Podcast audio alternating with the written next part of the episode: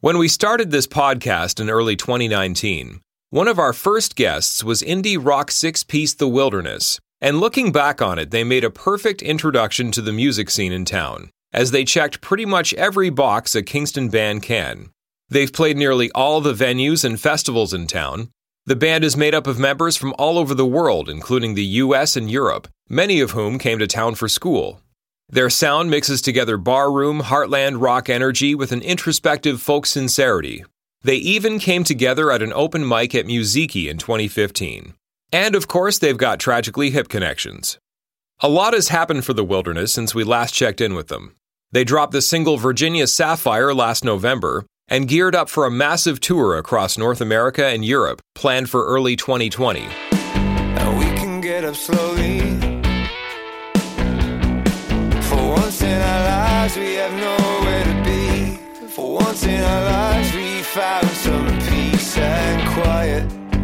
Sadly, the tour got derailed, but that energy was refocused into recording at the legendary Bathhouse Studio. The new album Until Tomorrow is the highly anticipated full length record from the wilderness. And lead singer Jonas Lewis Anthony and saxophonist Nick Lennox join us on location at Skeleton Park to tell us all about it.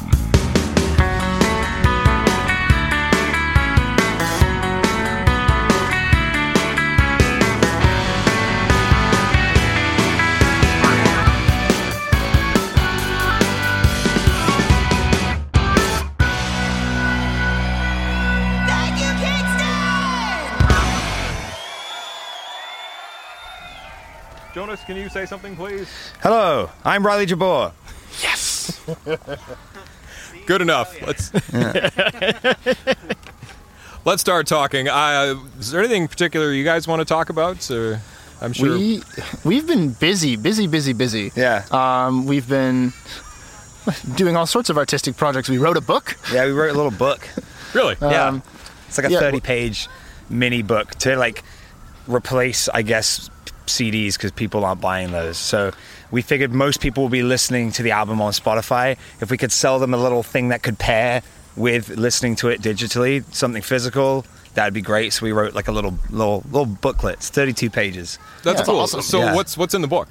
we, we had this idea when we were uh, like on Howe Island, and I was saying like, you know, we this is our first album ever. We need to give people some like insight into it. So there's like an introduction about the year that that preceded the album, what led us to want to write it. It was about the writing experience itself, about recording it, and then we go into like like like pretty significant detail on each song as well. That's good. I like that, and I've been thinking about that too because it's such a weird time because bands. I mean, Spotify doesn't pay shit. Yeah. Uh, so I mean, all the money is basically live performance, right? Yeah. So Yes. like, how else do you do you make money? And I keep saying, oh, maybe there needs to be more physical media. Like, I love vinyl, and I asked you, like, Yeah. the album's gonna be on vinyl eventually. Is yeah, that right? Yeah, it's Yeah. like everything's super backed up right now with uh, the people we're pressing the records with, but it, they're in the works. Unfortunately, we're just not going to have them for the 21st. Okay. Yeah. But I, I love that. I love when people are finding creative ways to, you know, not only just you know pay the bills, but to enhance that experience with fans. Well, And- uh, that, that and that was like the whole thinking behind it because we had this big meeting where we're like, okay, how are we going to bring this album out? Obviously, we're going to put it on social media like Spotify, streaming platforms, etc. But you know, I I'm a purist, I guess you could say. I love going uh, to shows and buying physical copies of the band's merch who I see because it's like I, I know as a musician, it's like one of the only ways you can actually support an artist. However, 99% of the time, I know even as a music consumer and, and, and buyer that most of the time I'm just going to buy said CD to support and then it's going to collect dust. It might get a spin in my car. Um, and I think that's the reality for most people who buy CDs these days is that they will buy CDs at a show because they want to support and then they don't really get listened to. and you don't want to feel like you're asking for a handout either, right? Like No, you want to create value, exactly, yeah. and and you want to. Um, music isn't. Help me out here, but I mean, it's not like it's some sort of public service. It's like this No. is this is what we do. right? Exactly. Yeah. And, and one of the things behind it was that we thought, well, okay, you know, one of the pr- main approaches and the main things that we've really stro- strove, strived for in this band is to be like, like transparent, and approachable. It's not just you know Jonas in the wilderness. It's the wilderness. It's the Bravs. We are really sort of, sort of like open and, and like to communicate with our fans and. Um, and that was one thing that we thought about the book is that you know this is a huge deal for us, it being our first record. It's been a long time coming. Why not create like a little piece of art that could be paired with somebody who's listening to it, and if, if it becomes like a coffee top bookshelf, you know, thing, so be it. But like, you know, why don't we give some people a little bit of insight and do something a little bit different than just being like, our album's up on Spotify, enjoy it, kind of thing. It truly would like enhance the listening experience too, because hope that's so. something that so many artists have expressed kind of remorse about the digital age where you don't get the liner notes. Right. You don't have that moment of you, you come home from the record store, you open up the CD or the the album jacket anymore, yeah. And you can pour over the lyrics and the liner notes while you give it that first listen. And that was something I loved back when you know physical media was how you always got music. But having that companion book seems like such a a modern way to continue that tradition and, and enhance that experience the same way. Yeah, it's it's kind of like an extensive version of that. It's like it's a bigger than an album booklet that you'd find in like a jewel case for sure, but it's also like a bit more intimate, Yeah. if if I may. Like there's there's song by song breakdowns that like talk about the inspiration, the composition of the thing. Sometimes it's musical. Sometimes it's like, hey, listen for this cool thing. Um, and then there's also just stuff about like how we put ourselves into it really like how we put like every bit of ourselves and our and our heart and souls if you will it's cheesy as it may be like we just wrote all about that and it's like here's how this thing came to life. So i think that like you obviously don't need to read it to listen to the album. The album like reads front to back very beautifully and we're very proud of it but like if you have this thing along with it then you'll have a completely different understanding of it that's like a lot more rooted in i guess where it came from. Yeah, and one of the things that I think is so great about music is that you know you write the song and it's yours, and you record the song and it's the band's, and then you put the song out and it's everybody else's but yours, and it's basically everybody else's interpretation of it. But personally, when I listen to a song, I want to know exactly what it's about. You know, I want to know who this person is and what their story is and what happened. Um, and so, you know, it's great that people can interpret the songs however they wanted to. But for me, I thought, it, especially for a couple songs, I thought it, it was really important that they understood the backstory. There's a couple songs on the record, like 25, If I Have to Die, uh, You Look So Good When You Cry, Citalopram Blues. For me personally, that like I need people to know the story in order for them to make sense and for them maybe to not be misinterpreted in another in another way. And if we can do that by selling them uh, a little booklet that they can read and sort of immerse themselves in the land of the of the wilderness, then that's uh, that's great. yeah I- I'm glad you brought that up because Riley and I were talking before you guys arrived about like we listened to the album, we love the album, but what songs do we feel stand out? And if I have to die and 25, we both agreed were the standout songs. Oh, amazing! Thank you. Um, I th- that's cool that we all sort of agree on that. First of all, I like that we're all on the same page. Um, and yeah, I, w- I did want to talk about the meaning of the song. And 25, I have to say, and I think we're going to play "If I Have to Die" in Sure. the podcast Cool. because it's the, it's the single right Yeah. now. Yeah, Yeah, yeah. I love the, the video is really cool too. If- Thank you. for the listener. If you haven't seen the video, check it out. It's just cool seeing the band together with all these weird effects happening. Uh, we also filmed it in complete isolation. None of us saw each other while filming. I was it. Yeah. wondering about we that. never in the same room at the same time. We went in individually, filmed all our parts off of this long old list, and were they were put together afterwards to put us in the same room because it was at like the the height of the pandemic when Yeah. it was just unfolding. So. Yeah. Well, I want so many things to talk about. I was wondering about that too because um, some of these songs I've heard before played live. I'm pretty sure, but obviously some of them are new. Like what was done pre and what was done post pandemic? Like was there any songs on the album that you wrote since the pandemic hit? No, No. Uh, every single song on the record was written before the pandemic. I guess the last song that was written for the record was Citalopram Blues. We went away in January and we spent two weeks in this amazing cabin in Quebec that I don't think we'll ever be as lucky as we were then to find such an amazing place. And when we came back, we were demoing the, these songs like crazy in, in my bedroom. So this would have been February. And then Nick sent me this video being like, oh, I think you'll find this interesting. And it was like a TED talk about songwriting. And I was like, oh, I'll show this guy. I'm going to write a song right here, right now. And it just came together. And it was the last song we wrote for the album. Everything else was either written in the cabin or prior to being in the cabin. Yeah. Um, but yeah, that that was probably the closest song written in proximity to the pandemic. But none of them are pandemic songs. It was surprisingly like also one of the most done when we got to the studio. It's it's worth mentioning that when we got to the bathhouse, we had a bunch of songs that like were performance ready. We could play them. Some of them, like you've noted, we've actually been playing for years now. Mm-hmm. Like I think it's the first handful of them on the album. They're actually all like yeah, the first three. right there at once. And then some of them, like I had a like I wrote one tune called "You the Ocean," and I literally had a paper, like I had a chart, and said, "Can we play this?" And they're like, "Probably." And so when we got to the bathhouse, we played it for the first time. Yeah. I just like conducted it. Yeah, that was cool. But uh, Citalopram Blues was like. When Jonas wrote it, all of us were like, "This is awesome! Let's learn it right now!" And so we went and rehearsed it immediately. If I have to die is a really interesting one for me in context with the pandemic and everything else because I, I remember writing it. I wrote it at the cabin, and that was like January, and all of the news that was on my phone at the time was just apocalyptic and hellish. It was like Donald Trump is going to start a world war with Iran. Iran is blowing planes out of the sky. There's this mystical, terrifying thing that we're not really taking seriously yet in our peripheral vision called coronavirus. That seems kind of threatening.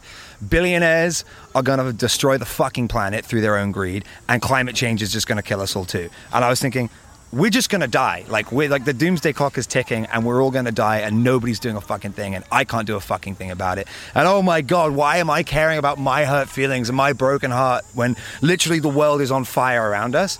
And then the pandemic hit, and I was like, oh Jesus, I just wrote like a preemptive coronavirus anthem. That's not what I wanted at all. You wrote That the was- closing credits to the world. yeah, basically, yeah, basically. No, that's why I asked the question. I was hearing the song. I was like, this seems too fresh. yeah it was and it really like it really wasn't about covid at all really it was because i remember when we wrote it it was just kind of on like in our peripheral vision in the news they were kind of talking about this virus that was happening in china and back then it was like oh it's just like whatever there's a virus that's happening on the other side of the world not that that's something to shrug your shoulders at but when it doesn't when it's not sort of when the forest fire isn't burning in your own backyard you kind of don't notice it um, so much but uh that song definitely got recontextualized a lot as the world kept changing, you know, and that was another reason why I, I felt like it was really important to speak about it in this little booklet thing. Because obviously, like, we were going to put the song out on the 25th of May, which was two days after George Floyd was murdered, and we all came to the, the uh, collective agreement that that would just not be remotely appropriate. A, because the spotlight wasn't ours to take at that point in time, and B, like, some of the lyrics felt a little bit too on the nose, and I felt that if we put it out right now, it's just going to be in really poor taste because of everything that was happening in the states at the time, the states Uh, and everywhere. and the states and everywhere. Yeah, really. Well, um, that's the kind of thing I don't think it would even feel necessarily disrespectful, but it's just it was such a big thing and still is. It just it wouldn't have felt important by comparison. yeah, and and I think I think that there were a lot. There were many more important voices to be heard at that moment. You know, I was saying that if we put it out a month earlier in April, which we were originally planning to do, I think it would have had a much. It would have been uh, sort of. It had a very different impact. And I think it would have had an important impact. It, the whole idea was that if we put it out in April, on the height of the pandemic, it might be sort of defiantly uplifting.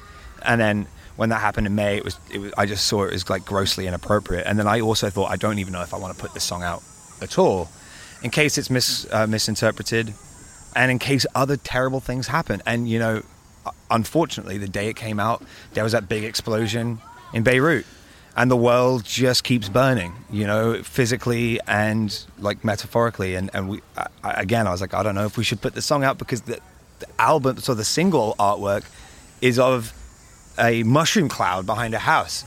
You know, and then we, you know, I came to the conclusion that yeah, the world is a fucking terrible place right now.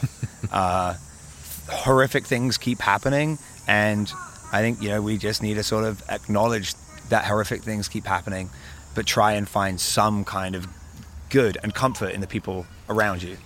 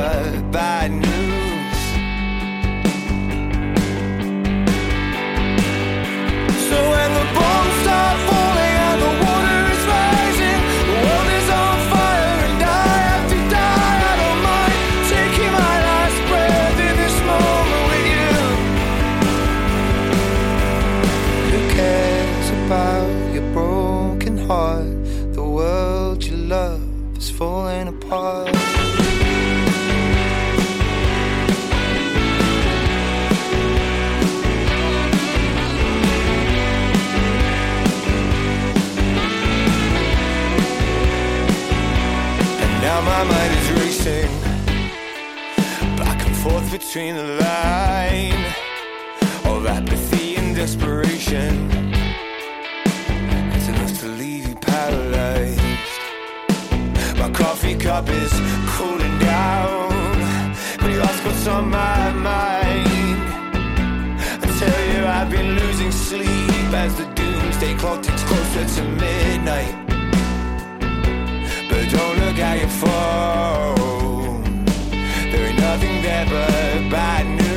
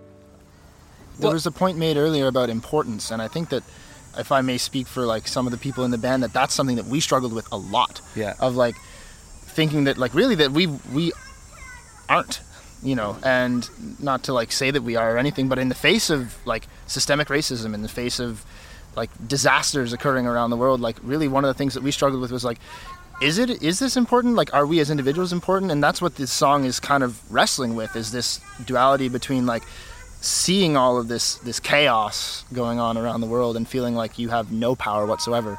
And really, the conclusion that we ended up coming to, especially after everything that was going on with uh, George Floyd's murder and the upheavals that were going on around around racism, was that like there is a degree of importance that the individual has. Like there's change that you can make in small ways, and so we like really had to shift our understanding of this song um, yeah. before we put it out. We end, we opted to put it out eventually, but like it. Um, wow, we wrestled with it so hard. We wrestled with it a lot, a Um, lot. because It's- it felt powerless, but it's not. You Yeah. know. it's become such a cliched thing to call it unprecedented times, which Oh, it yeah. is. But I yeah. think eventually you just got to go on living. We can't anticipate all this chaos, right? It, we have these things we want to do, and eventually we just have to, to do it, right? Absolutely, and and that was that was a a, a a big big point that I wrestled with was like, you know, because of all the chaos that's happening in the world, because of all the unprecedented things that are happening, should we just stop?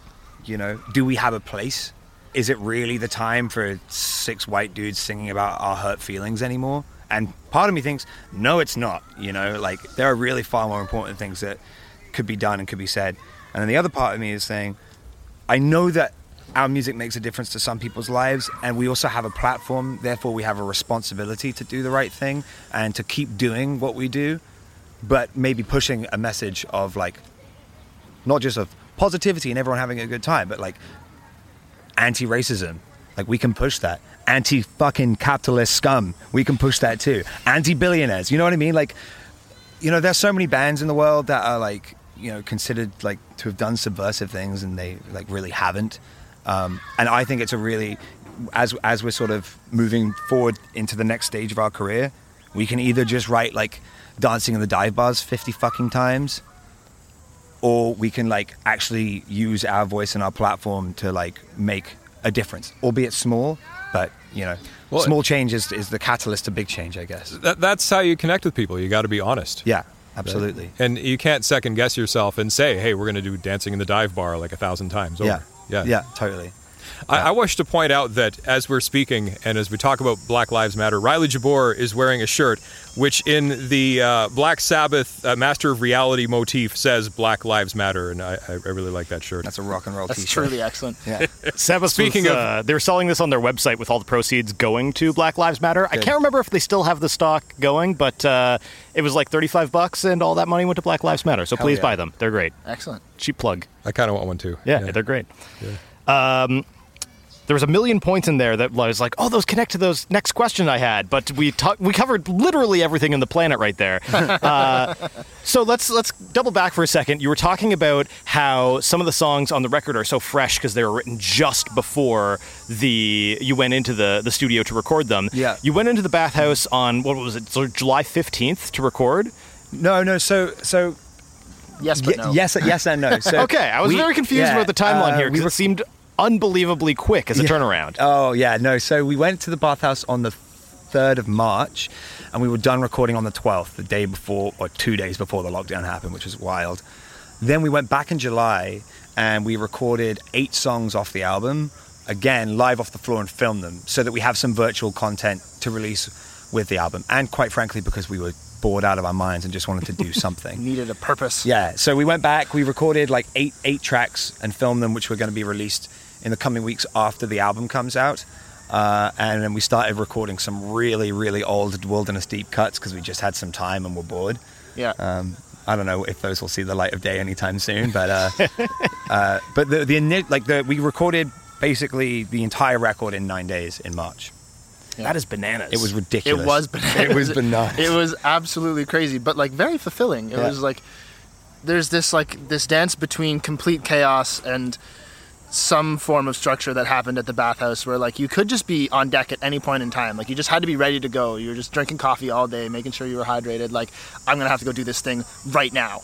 Um, at least that's how i felt as, Yeah. as a saxophone player. But like we somehow managed to get it done. We went in there thinking we were gonna do like what nine songs right? Yeah, we we definitely did like 13 Yeah, we did 13. Yeah, we definitely weren't expecting to, to get that much done. But the fact that we got 13 songs done, we don't owe it to ourselves. We really owe it to like Rob Baker and to Yeah, Nyles Spencer. Nyles Spencer. Nyles was a machine. He, you know, the rest So of what us was Nyles's role in this? he was the engineer. Okay. Yeah.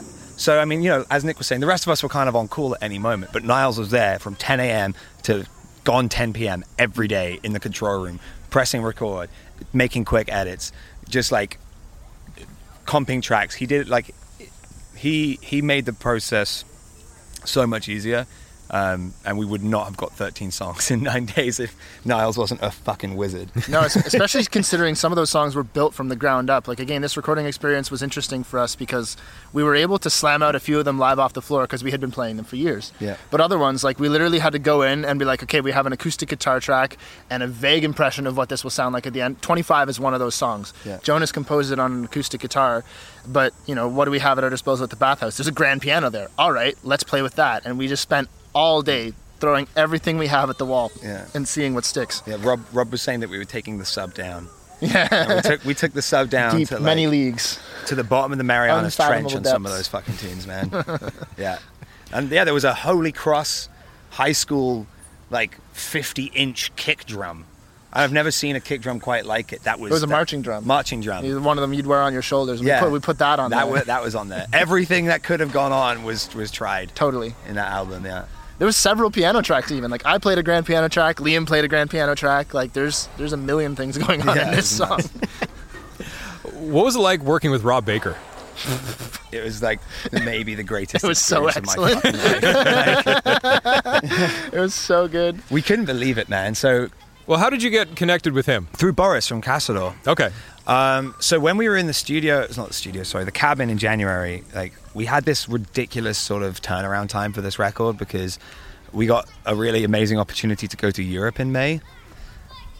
Obviously, that didn't happen. Um, but basically, the, the plan was we need to write this fucking record, record it in February, have a single out by April, and then maybe re- I think the record was supposed to come out at the end of May, beginning of June after we did Europe or some in conjunction with this Europe thing. So in the past, we'd worked with Terry Ben, and Terry Ben recorded "If I Have to Die" at his studio, and he mixed it. Yeah, I actually mixed the whole record. But Terry was going to Australia, in March uh, to meet his uh, partner's family. So that kind of put a spanner in the works for the sort of the turnaround time for the record. So we had a meeting with him. It was literally the day after our Three Cheers for Five Years show. We were hungover and sitting at Peter's place, and we, he was we were basically talking about how are we going to get this record out. And while we were at the cabin, Boris said, said to me, he was like, "You should message Nyles at the bathhouse to see if you could get some time there. That would be great." So we kind of thought about that. So then we had like a back and forth because it seemed that Terry wasn't able to, to work on the record. And then basically he was like, okay, you should send some of these demos to my dad and see if he's interested in producing you guys. And I thought, oh, yeah, that's a no. You know, like he's not going to want to, like, what? Rob Baker wants to, oh, okay.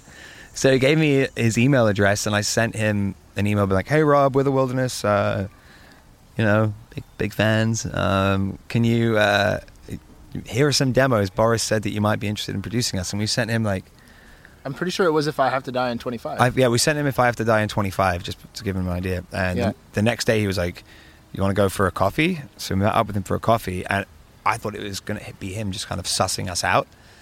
Um, but it was very clear from the coffee conversation that he was already like, "Okay, so when we when we were recording at the bathhouse, like who's playing what?" We were all just sitting there Yeah. looking at each other, like, "Holy shit, Blown he away. wants to fucking work with us." and then the actual process of working him, with him was a dream come true. totally. He pulled things out of us that I didn't even think we were capable of doing Yeah. he understood and connected with the material. There's a lot of stuff on that album about grief and sadness and stuff, and I feel like if anybody is experienced in that field, it's him.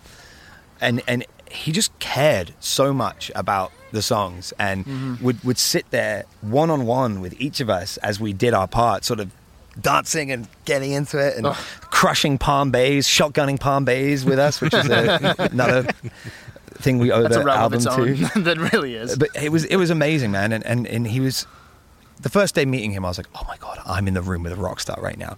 But it didn't feel that way working with him, and it, it didn't feel like we had to prove ourselves to him or anything. He was there working with us, taking us at face value, and it was just such a privilege. Really was such a privilege. It's Yeah, worth noting that um, one of the big reasons that he wanted to work with us was 25. He kind of like pulled some of I don't know if you were there for this Jonas or not, but he pulled some of us aside in the studio and said like when I heard that song, it was like just a demo at this point. I just cried. Like sat down and cried, and I knew that's that's why I wanted to work with you guys. Okay, we keep dancing around 25. Let's get into it. Okay. I said to Riley before you guys got here, I think 25 is the best song this band has produced. Really? Really? Yes, Wow, I do. I got chills. Just thank you. I got chills saying it actually. You can, Wow. you can see it. thank you so much. I'm a hairy guy. You can see the hair standing up. I love it. How did that come about? There's obviously a story there. It's obviously very personal. What's, Yeah. what's going on? So, okay, I got to go back. Uh, I was in high school in the UK, and back at the time, I was really big into busking. That was basically the only way I got to play music. There wasn't much in terms of uh, venues in my hometown.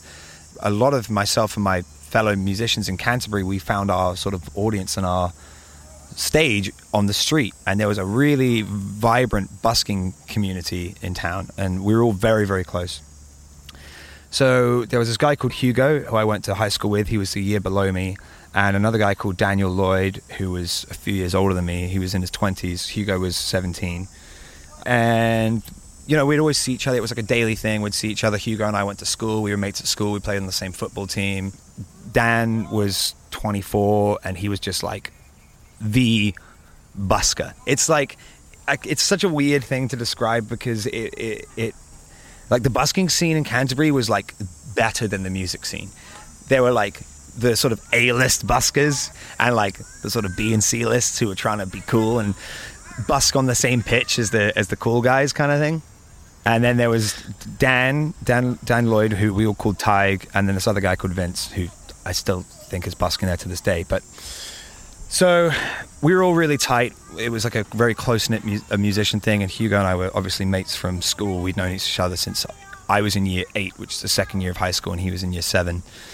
So one night I'm fucking piss drunk walking up the high street. It was January 2012. And I had a cold that evening, I remember. So I'd taken some uh, paracetamol, which I guess is um, Tylenol, and learned that you probably shouldn't take Tylenol if you have a cold and go drinking because I had one drink and I was fucking hammered. So I was stumbling up the high street, and then Tig and Hugo were there standing on the street corner uh, with this other guy called Pat, who was this sort of weird dude in his 50s. So I was like, why the fuck are they hanging out with him? That's weird, kind of thing. You know, like you don't really see them together. And Pat was like, eyes rolled back in the back of his head, slumped up against the wall. And I remember thinking, like, this is a very strange dynamic. There's something odd going on here. Hugo was meant to be meeting us at this pub called the Blind Dog. We were all 17. They didn't give a shit uh, at this pub. So I said to Hugo, like, are you coming to the Blind Dog? Kind of, I sensed that there was something a bit wrong. And he's like, no, we're going to go pick up. And I was like, oh, fuck. And I remember thinking, like, you should fucking, you should come with us, man, because there's like, I don't know. I, it was, you know, you just get that gut feeling that something's off. It was that kind of thing. But I was like, Hugo was like six foot four when he was 17, and he was like pretty well built. You know, he was on the rugby team. And I was like, no one's gonna fuck with this guy. All right, I'll see you later. The only reason I didn't go with them to do whatever the fuck they were doing was because I had a cold and had taken paracetamol, and I was like, I probably shouldn't go and do whatever they're about to do. Anyway, a few days later, I get a call from the police. Hugo and, and Dan had been missing. Turns out they had picked up some drug that wasn't the drug that they thought that they were supposed to have taken, and somehow in the fucking coldest night in January, the three of them, Dan, Hugo, and this guy Pat, had drowned in a pond in January, except for Pat, the old guy, who woke up in the pond next to their dead bodies. So the going story is it was a drug overdose. Um, how they ended up in a fucking pond in the middle of January, I will never know. And to be perfectly honest, I don't want to know because it's too fucking difficult to think about. And then I was thrust into the middle of this huge whirlwind of fucking shit and grief at 17, of sort of like, you know, you're 17 and you're the last person to see two beloved people alive. There's a lot of sort of survivor's guilt. Like, you could have done more, should have done more, I should have said something, you know. And then there was a media fucking firestorm as well because it was a hot, juicy story that like really sort of played into a lot of the sort of uh, views that the, the the music crowd in Canterbury are just a bunch of fucking drug addicts and so forth, which wasn't the case. and you know, there was a police investigation, there was memorials and funerals and stuff, and it was something I really struggled with for like my entire life since then. Um, and when I was back in England over Christmas this year, I talked about it with my mum. I was like, I still haven't gotten over any of this, and the fact is, I fucking hate coming home because every time I come home, I'm reminded of this, and it's like I walked past the spot, you know, that I last saw them going to buy fucking Christmas presents for my sisters, you know, and it's like it's something that's just weighed me down so much over the years. So my mum suggested I go to see uh, a therapist about it while I was back in England, and I did, and that was helpful. And we kind of like unpacked some of the feelings and the guilt and the resentment. And then while we were in the cabin in January, we flew back to Canada. I realized that eight years had passed by since that night, and it, it was the first year that I had forgotten the date. And I'd lived through the entire day without thinking about it. And I used to call his parents every year to say, I'm still thinking about you and stuff. And it was just, you know, the fact that when you're grieving and mourning for somebody, time passes and, like, you know, it doesn't get easier, but you think about it less. And that alone fucking crushed me because I was like, I was like, you know, this guy's would have been 25, but he's still fucking dead and he's still 17. They both are dead. He's still 24. He's still 17. They're both dead and they're not coming back. And I'm fortunate enough to be alive still and like forget about it. And that was a really, really difficult thing to unpack. And it was all about the song came to me pretty much instantly after that because I was just, I was so upset with myself that I'd forgotten the sort of anniversary and so upset that like basically my childhood, the sort of really critical final years of your childhood were just like rubbed from me and many of my friends.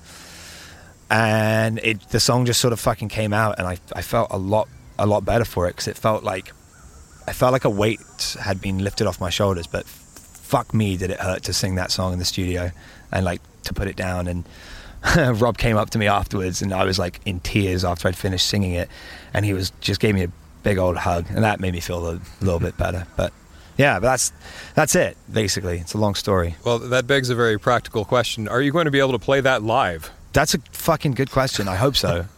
I hope. I can't even listen to it without crying.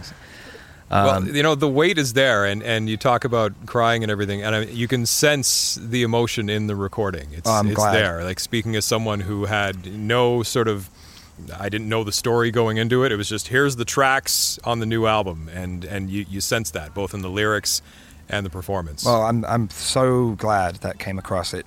so even if you never play it live, I'm gonna play it live, and if if I fucking cry in front of a hundred people, I don't care.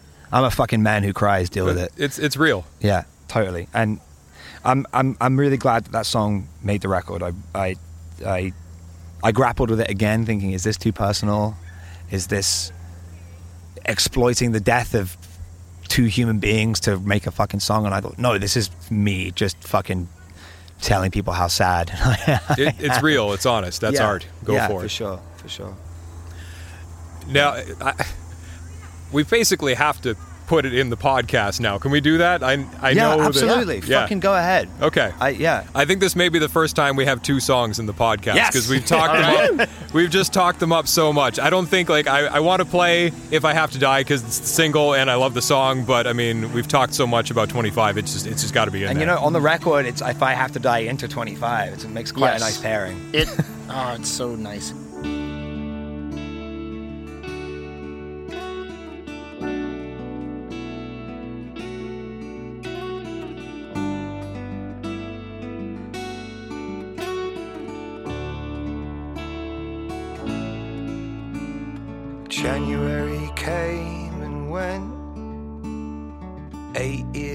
Passed by, and I forget that it never used to snow where I grew up. But it snowed that night, and it didn't stop. They're gonna take me down to the station. They wanna ask me a couple of questions. Like, do you remember where they were going? Can you tell us about their condition? Do you know they'd been drinking or doing any kinds of drugs? I apologize, cause I don't remember I guess I was too fucked up.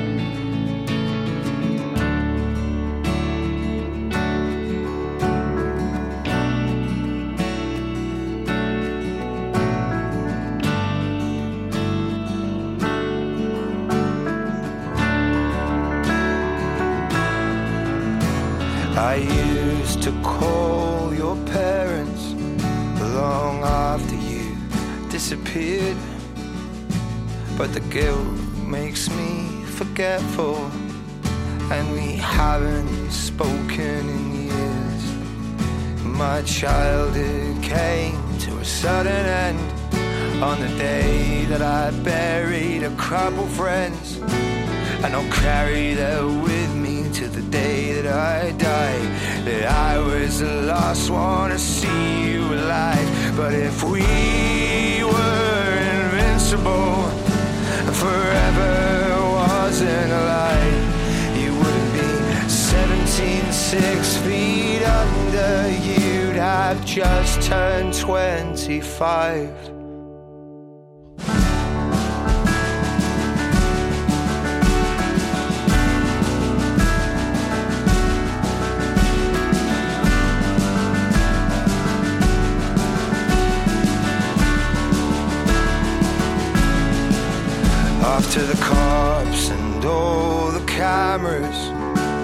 The wailing of the sirens, the funerals and the flowers came, that crushing dose of silence. And the hindsight is 2020, and that was 2012. I was 17, drunk and reckless, and you twice my size. But if we were invincible and forever wasn't a lie, you wouldn't be 17, six feet under. You'd have just turned 25.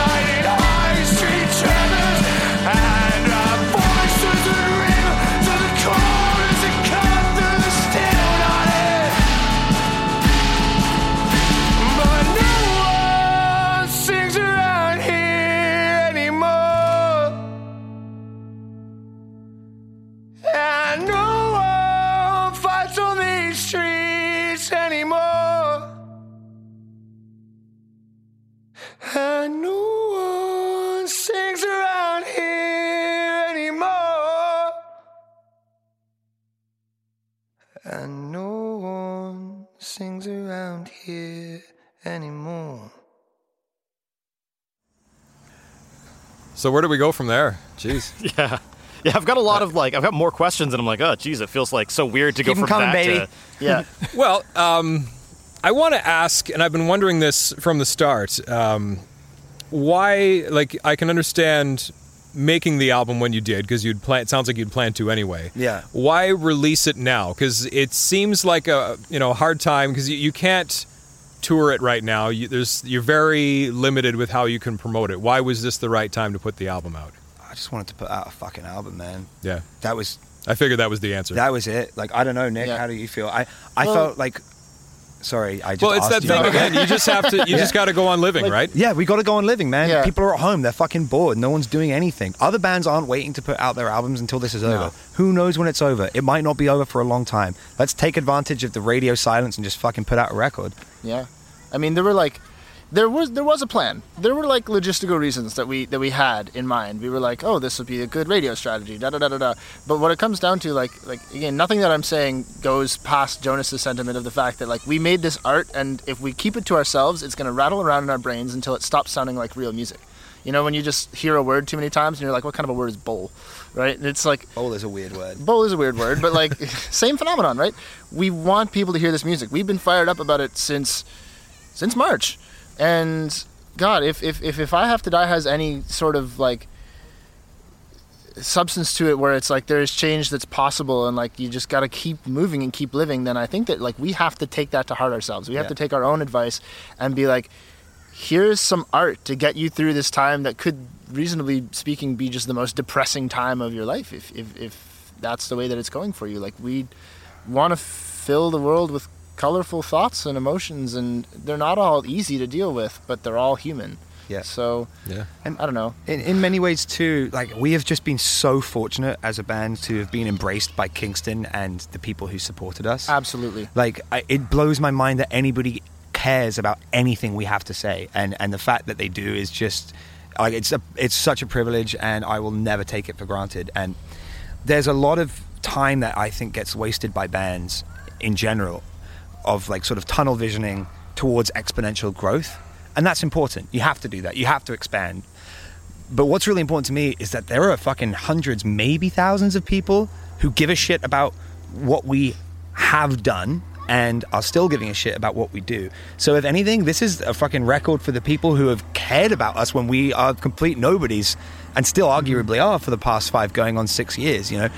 If the people who have supported us and bought our merch and come to our shows and sang dive bars and 81 South and so on and so forth a thousand times, hear it and love it and it only goes as far as them, I'm happy with So that, man. So fucking be it. Yeah. Like it's almost a selfish, self-serving thing. I want to just put this out, and it's almost uh, the people who have supported us deserve it, arguably more than the people who haven't yet. You know, We're in Skeleton Park right now. Uh, it was basically an arbitrary decision, partly because we needed space so we can distance. We can't really record in the studio now, it's too confined. Yeah. But uh, I just sort of thought Skeleton Park would be fun, but it didn't occur to me until I got here that it was a little over a year ago that Riley Jabor and I were uh, lucky enough to introduce you guys at the Skeleton Park Arts Festival. Right, yeah. But I remember uh, Dylan had that sign that said hardest working band in Kingston. this has caused us so much controversy. You have Has no it idea. really? Oh, yes. Well, how so? okay. Uh, Can I speak on this one? Please, you certainly please. can. I Take think the that I might be a bit more diplomatic about it. um, so, okay, we ran with that. We did uh, because we are so thirsty to be a rock and roll band. I think Yeah. that that's pretty obvious from who we are and how we talk and what we do. That like all of us want this to be the thing that we do forever. Yeah. Um, you know, we played these cover gigs in in, in suburban Abyss, Barrie, and Ajax. like we, for like two years, for so long, three times uh, a week, and just suffered to, to to, to, to people Um, who just wanted to hear Bruno Mars. Uptown Funk is the universal language, according to Adam Neely. Uh, Yeah. yeah. Anyway, yeah, we did that. We like, you know, have been slogging through this thing, trying to make like we've done function gigs. We've played. We, we booked a tour around a wedding in Milwaukee, which was hilarious and a great time. Um, we like all of us want that, um, and so we kind of just ran with that. This has caused us a great deal of controversy because there are other hardworking bands in Kingston who, rightfully so, um, think that that could be a bit contentious. Um, and I'd also like to point out we weren't the ones who, who coined the phrase. No, we weren't. By the No. way, we weren't just like, "Hey, hear ye, hear ye." We're putting a stake in this ground and declaring us the hardest working band. People just said it, and We were like, "Sure." And then some people, were- we're like, that's not a thing. some people like got mad about it, and I was like, They're still mad about spicy." Sure, we're spicy going with this now. Yeah. You know, this is fucking hilarious. Um, like we, I don't actually think that. You know. I don't think that we're the hardest working band in Kingston. How do you measure hard work? You know, there are a thousand different ways to do it.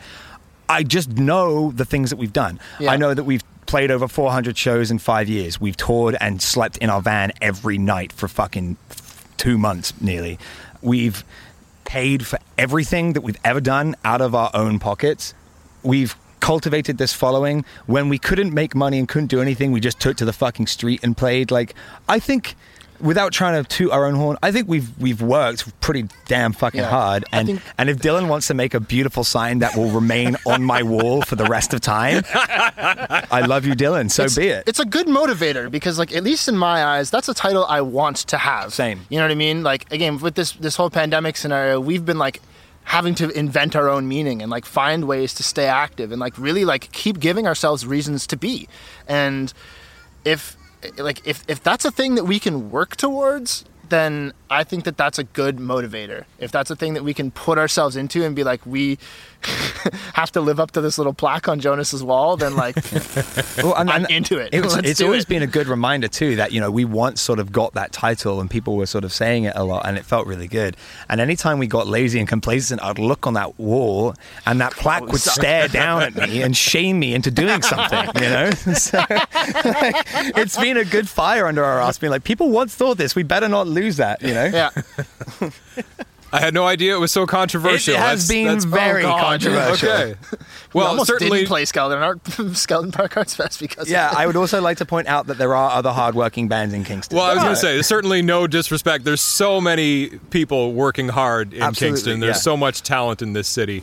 But as someone who's followed you guys for a while now and as a music fan, like I do see how you guys have worked hard and it's very gratifying to see an album finally out. so Thank you. this I'm is so very excited. exciting for us. Yeah. I know it's exciting This is for you. validating for us. Yeah, Yeah.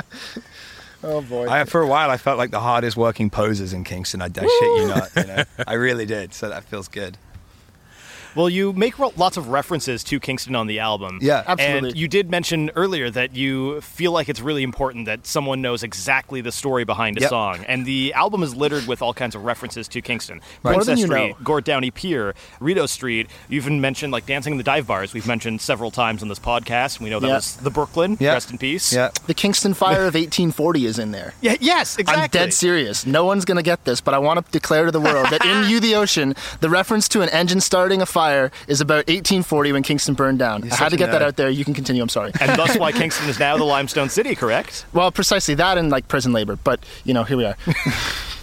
So that leads me to my question of how important do you feel it is to make such uh, such narrow and specific references for any artist from any city anywhere, so you can tell such a a detailed story? Because it's you're trying to tell a story in a song, and you've only got so much time to work with, right? How much effort do you put in to make that so detailed and so referential to such important landmarks and hallmarks of your life? Well, I've only ever been good about writing about shit that I've lived through. I've tried to do the Springsteen thing.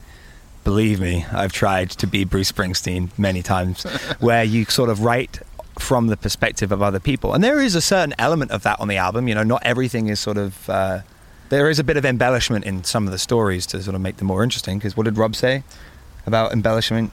Don't let the truth get in the way of a good story. That's the right. That's the thing. Don't get. Don't let the truth get in the way of the good story. Although 25 is 100 percent accurate. But you know, like we're a band that exists in Kingston. Uh, the last six years of our lives have have been either like us touring, all the experiences that we've had basically in this town and those are very formative life experiences you know so if if Rideau Street about the basement apartment I used to live in features in there or the image of me stumbling piss drunk down Princess Street on my way back from work or to work I think that's important in painting a picture. I also think it's important because I fucking love Canadiana. I love that shit, man. I'm English and I love it. The Glorious Sons did an amazing job with painting those kinds of pictures in the uh, Young Beauties and Fools record. And I wasn't trying to write a Glorious Sons album by any stretch of the imagination, but I loved that. I connected with that. And evidently thousands of people from across the world connected with that too. So it could be Rideau Street, it could be Princess Street, it could be the Gord Downie Pier, but it could also be anywhere. You know, it could be like pick you up as an example. You know, I met you in the dark at the Gord Downie Pier. You had a Belmont cigarette tucked behind your left ear. That's a fucking Canadian picture right there. but it's not exclusively a Canadian story. If you, I feel like if you paint a detailed picture for the listener, they can apply that to anywhere. You know, that could be a pier in I don't know the Lake of the Ozarks, Missouri, and it could be a Marlboro cigarette behind their ear for all they care. But the, the sort of honing in and sort of sort of zooming in on sort of like specifics, I think creates an easier picture to follow that then you can apply anywhere. And yeah, it's it's our stories, it's our life, it's Why, why, why wouldn't we be specific about that kind of thing? I guess. What do you say? I don't know, Nick. You, you, you're better at Well, this kind of thing than I am. I I don't think that I am because Jonas, you have a talent in so much as that you're like, you're not good at being anybody but yourself. oh, thank you. No, I mean that as a compliment because, uh, like, again, the sort of writing that you do shines through because it paints that kind of detailed picture. It's very descriptive, and I, I think I, that like I speak on behalf of pretty much everybody in the band that Kingston has been a very formative place for us. Yeah. Right? Like none of us are from here. Yeah. I moved here for university and really just committed. I was like, I'm not going back home. To hell with that. I'm going to stay here. Uh, I'm from Guelph. Carl's from like Vancouver. Liam and Henry are from the States. Sasha's from Europe. He's from Geneva. Uh, so like all of us kind of entered this relationship with Kingston and like that shines through not by virtue of Kingston being itself, but by virtue of the relationship that we have with it, and by virtue of the fact that we were kind of shaped by this place. I think. Totally. Agree, um, yeah. And again, Jonas is really talented at like writing descriptively. The different songs, when you if if like this album book kind of points it out a little bit, like sort of who wrote what. Sort of shines through because some of it's like more metaphorical, and that's like all Sasha. Um, the one that I wrote was "You the Ocean," and that was specifically like a concept that I had about like a love song about climate change, and I'm like I just ran with that. So it's also it's full of puns and innuendos uh, that I don't want to talk about on the radio. But You should talk about that on the air. No, I don't want to do that. Uh, Nick's mom's probably listening. yeah, she probably is. Um, but but but Jonas is like the kind of painter that like is like romantic era. Like here's this scene, and it it really could be anywhere, but you can't do that by saying it could be anywhere. You got to do that by saying here is exactly where it is, and letting someone else form that same relationship based on their own experience. Yeah. And and I, I didn't even really think about that, Riley, until you pointed it out. But I'm thinking, yeah, Jesus, man. Like when I when I listen back to the, these songs or when we rehearse them, I have this weird thing. You have synesthesia where you picture colors. Yes. I picture places in my head. When I play "You Look So Good When You Cry," I think of where that fucking ice rink is, like in the winter, a meter Yeah. behind us. When I think of hurricane, I think of my old apartment on Rideau Street. When I think of I have to die, I think of my bedroom. When I think of 25, I think of the high street in Canterbury. When I think of pick you up, I think of picking Connor up from Casa, and I think of Red House, and I think of just the suburban hell of the West End, and I think of the Gord Downie Pier in the summertime. You know, and and, Yeah. and that's a part of me that's been ingrained into me just through the experience of just living day to day life. And so I guess it makes sense that it would sort of come out that way when I write things down. Also, street is a really easy word to rhyme with other things. as well. I've always thought there's something really beautiful in songwriting like that, where things are so specific. But I can listen to a song. One of my favorite lyrics in a song is uh, "God damn it, I woke up on the floor of a famous Minneapolis rapper whose name will go unmentioned." I've never woken up on the floor of a Minneapolis-based rapper, but the song tells like an emotional story where you can kind of paint that same palette to other things you've experienced. And I find sure. that really fascinating in the application of songwriting. and Springsteen does it all the fucking time. You know, Brett Emmons does it all the time. Bob Dylan does it all the time. Like these songwriters, and Josh Ritter is one of them too. These songwriters that I aspire to and love and have been listening to their music their entire lives. You know, I've never had my heart broken on the Jersey Shore. I never picked up Mary as her dress waved, as the screen door slams, and I drove off in my muscle car, you know, down Thunder Road. But goddamn, when I listen to Thunder Road, do I picture myself in that scenario? You know, when you paint that picture, you're there. You know, some people may not have even heard of the Gord Downie Pier or Princess Street, but when you paint that picture, my hope is that when they hear the songs, they're there. Mm-hmm. It really invites you to build that same relationship with the place that like all of us have been doing for so long. Yeah, exactly. Well, let's talk about uh, how hard is it to plan an album release show in the new world where uh, social distancing and physical distancing and all of these new strategic areas are part of planning such a momentous occasion for the band. Uh, pretty terrifying, to be perfectly honest with you. I mean, I find planning a show at the best of times incredibly stressful and scary. Uh, planning one in a pandemic is that much more so. Um, one thing that kind of does work on our side is that there can only be 100 people at each show. So there, when you keep the numbers low, it becomes more manageable. The McKinnon brothers have just been such a dream to work with. They're, they're the fucking best, and they've done so much to support us over the years. So we really couldn't have asked for a better sort of partner to work with in this endeavor. So they've been really helpful about sort of, you know, we're going to have very, very strict distancing guidelines. Everybody's going to get a circle. We're going to be encouraging people to wear their masks as much as they possibly can, apart from when they're drinking, obviously.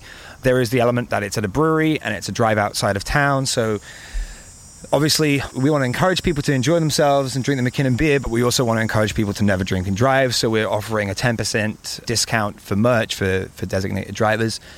It's certainly been a challenge to organize this, but it's coming together really quickly. And I think people are hungry for live music, and I think also people don't want to fuck this up. So, with that in mind, I'm hoping that people can be responsible and can be good to one another and be kind and considerate and wash their hands and wear masks and so on. And hopefully, everything goes well and we're able to do this to do this more. But um, logistically speaking, it's been a bit of a hellish nightmare, but nowhere near as hellish as I as I expected. Partly because we were just working with some great people. this is like just part of the thing of being a musician where like you just live for these two hour slots at a time and the rest of your life is like sitting there like twitching being like okay when is this going to happen when am i going to get up there and the the process of that becomes challenging when you get more professional about it because you have to coordinate shows and stuff so all of this stuff all this anxiety like really i'm just waiting for it to to, to, to melt away into the, the comfort of good harmonies and pints Nice in a field what Good blends. good blends. All right, I think that covers everything I have. Do you have anything else? Yeah, I, I yeah, that, that's everything I wanted and more. So Fantastic. Beauty. Mm-hmm. Thank you so much, you guys. Yeah, thank you for having us. I feel like this is a lot better, even though I was late. But last time I was on your podcast, I was three sheets to the wind drunk at Back to the Farm. So yeah, that was about a year ago. it was, yeah. That was some of my favorite recording this podcast has ever had. That was the podcast where we added that bit to the credits about uh, uh, opinions expressed by podcast guests don't necessarily reflect Kingston Kingston Live hosts and staff. Yeah. I wanted the disclaimer to have that, and then at the end, except Riley, who wants to own a guillotine. you and I both, brother. yes. I'm going to add that guillotine bit to the credits. by Good, the go way. for it. Yeah. The, the listener's going to hear that in about 30 seconds. This has been Kingston Live. We encourage you to rate us on your listening platform of choice and subscribe where possible. Kingston Live was recorded in Kingston by Titan Sound, hosted by John Sanfilippo and Riley Jabor, writing and research by Peter Sanfilippo, executive producer Rob Howard. Special thanks to Jackson Coulter and Reed Cunningham. Opinions expressed by Kingston Live guests are their own and don't necessarily reflect the opinions of Kingston Live hosts and staff, except for Riley Jabor. We'd love to hear from you. Email us at podcast at kingstonlive.ca.